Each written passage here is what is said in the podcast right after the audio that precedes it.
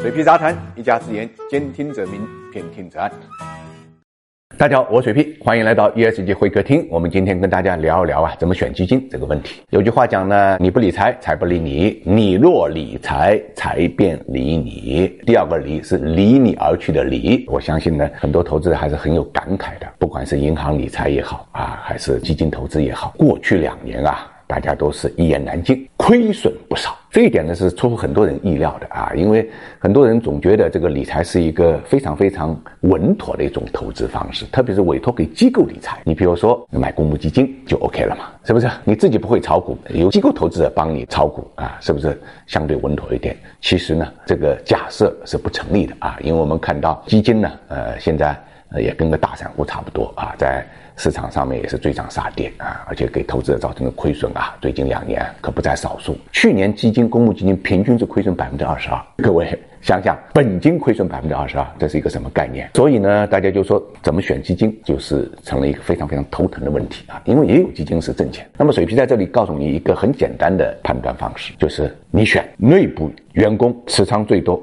或者说支持最多的，因为一个基金有没有挣钱的本事，运营规范不规范，值得不值得信任，基金公司里面的员工跟基金经理心里是最清楚的。你说是不是这个道理？所以往往呢，关键时刻啊，这些基金呃公司呢，一会自己呢持有基金的份额，表示对我自己的基金的信任。那么另外一方面，他的员工他也会持仓，也会买入自己基金公司下面管理的基金的份额。这是不是一个很简单的标准？理论上来讲，可以规避很大的一个风险。当然，这个风险也是相对而言的了。那么，基金公司内部员工最偏好哪一种基金呢？